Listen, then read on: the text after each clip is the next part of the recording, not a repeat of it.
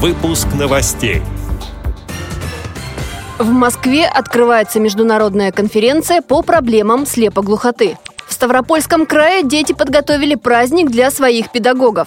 В Астраханской спецбиблиотеке состоялся творческий вечер члена Союза театральных деятелей России. В Златоусте прошли соревнования на Кубок Челябинской области по настольному теннису для незрячих. Далее об этом подробнее в студии Анастасия Худякова. Здравствуйте!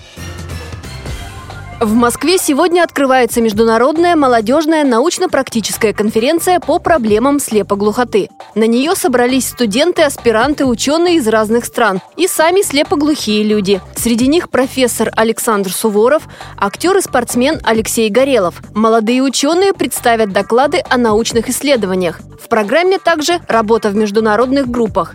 Конференция будет проходить три дня. В научный комитет входят иностранные эксперты из Нидерландов, Норвегии, Германии, США, Хорватии и России.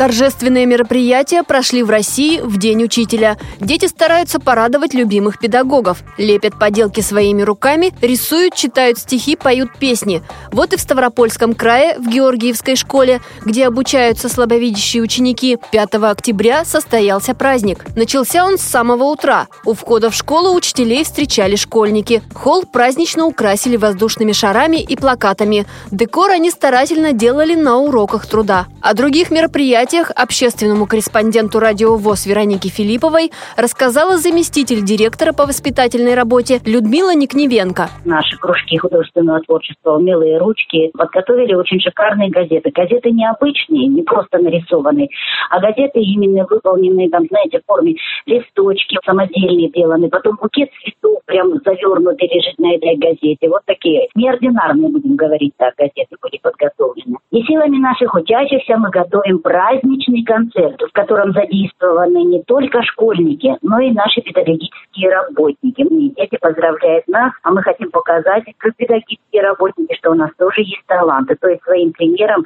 заразить их на будущее, чтобы у них желание появилось и возможности и творить, и участвовать во всех мероприятиях.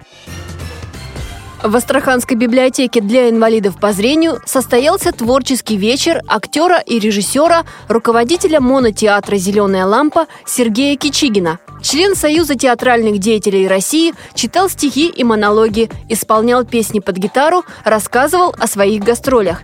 Читатели задавали актеру вопросы и долго не хотели отпускать метра.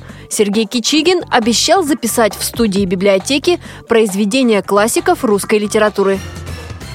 В Златоусте прошли соревнования на Кубок Челябинской области по настольному теннису для незрячих.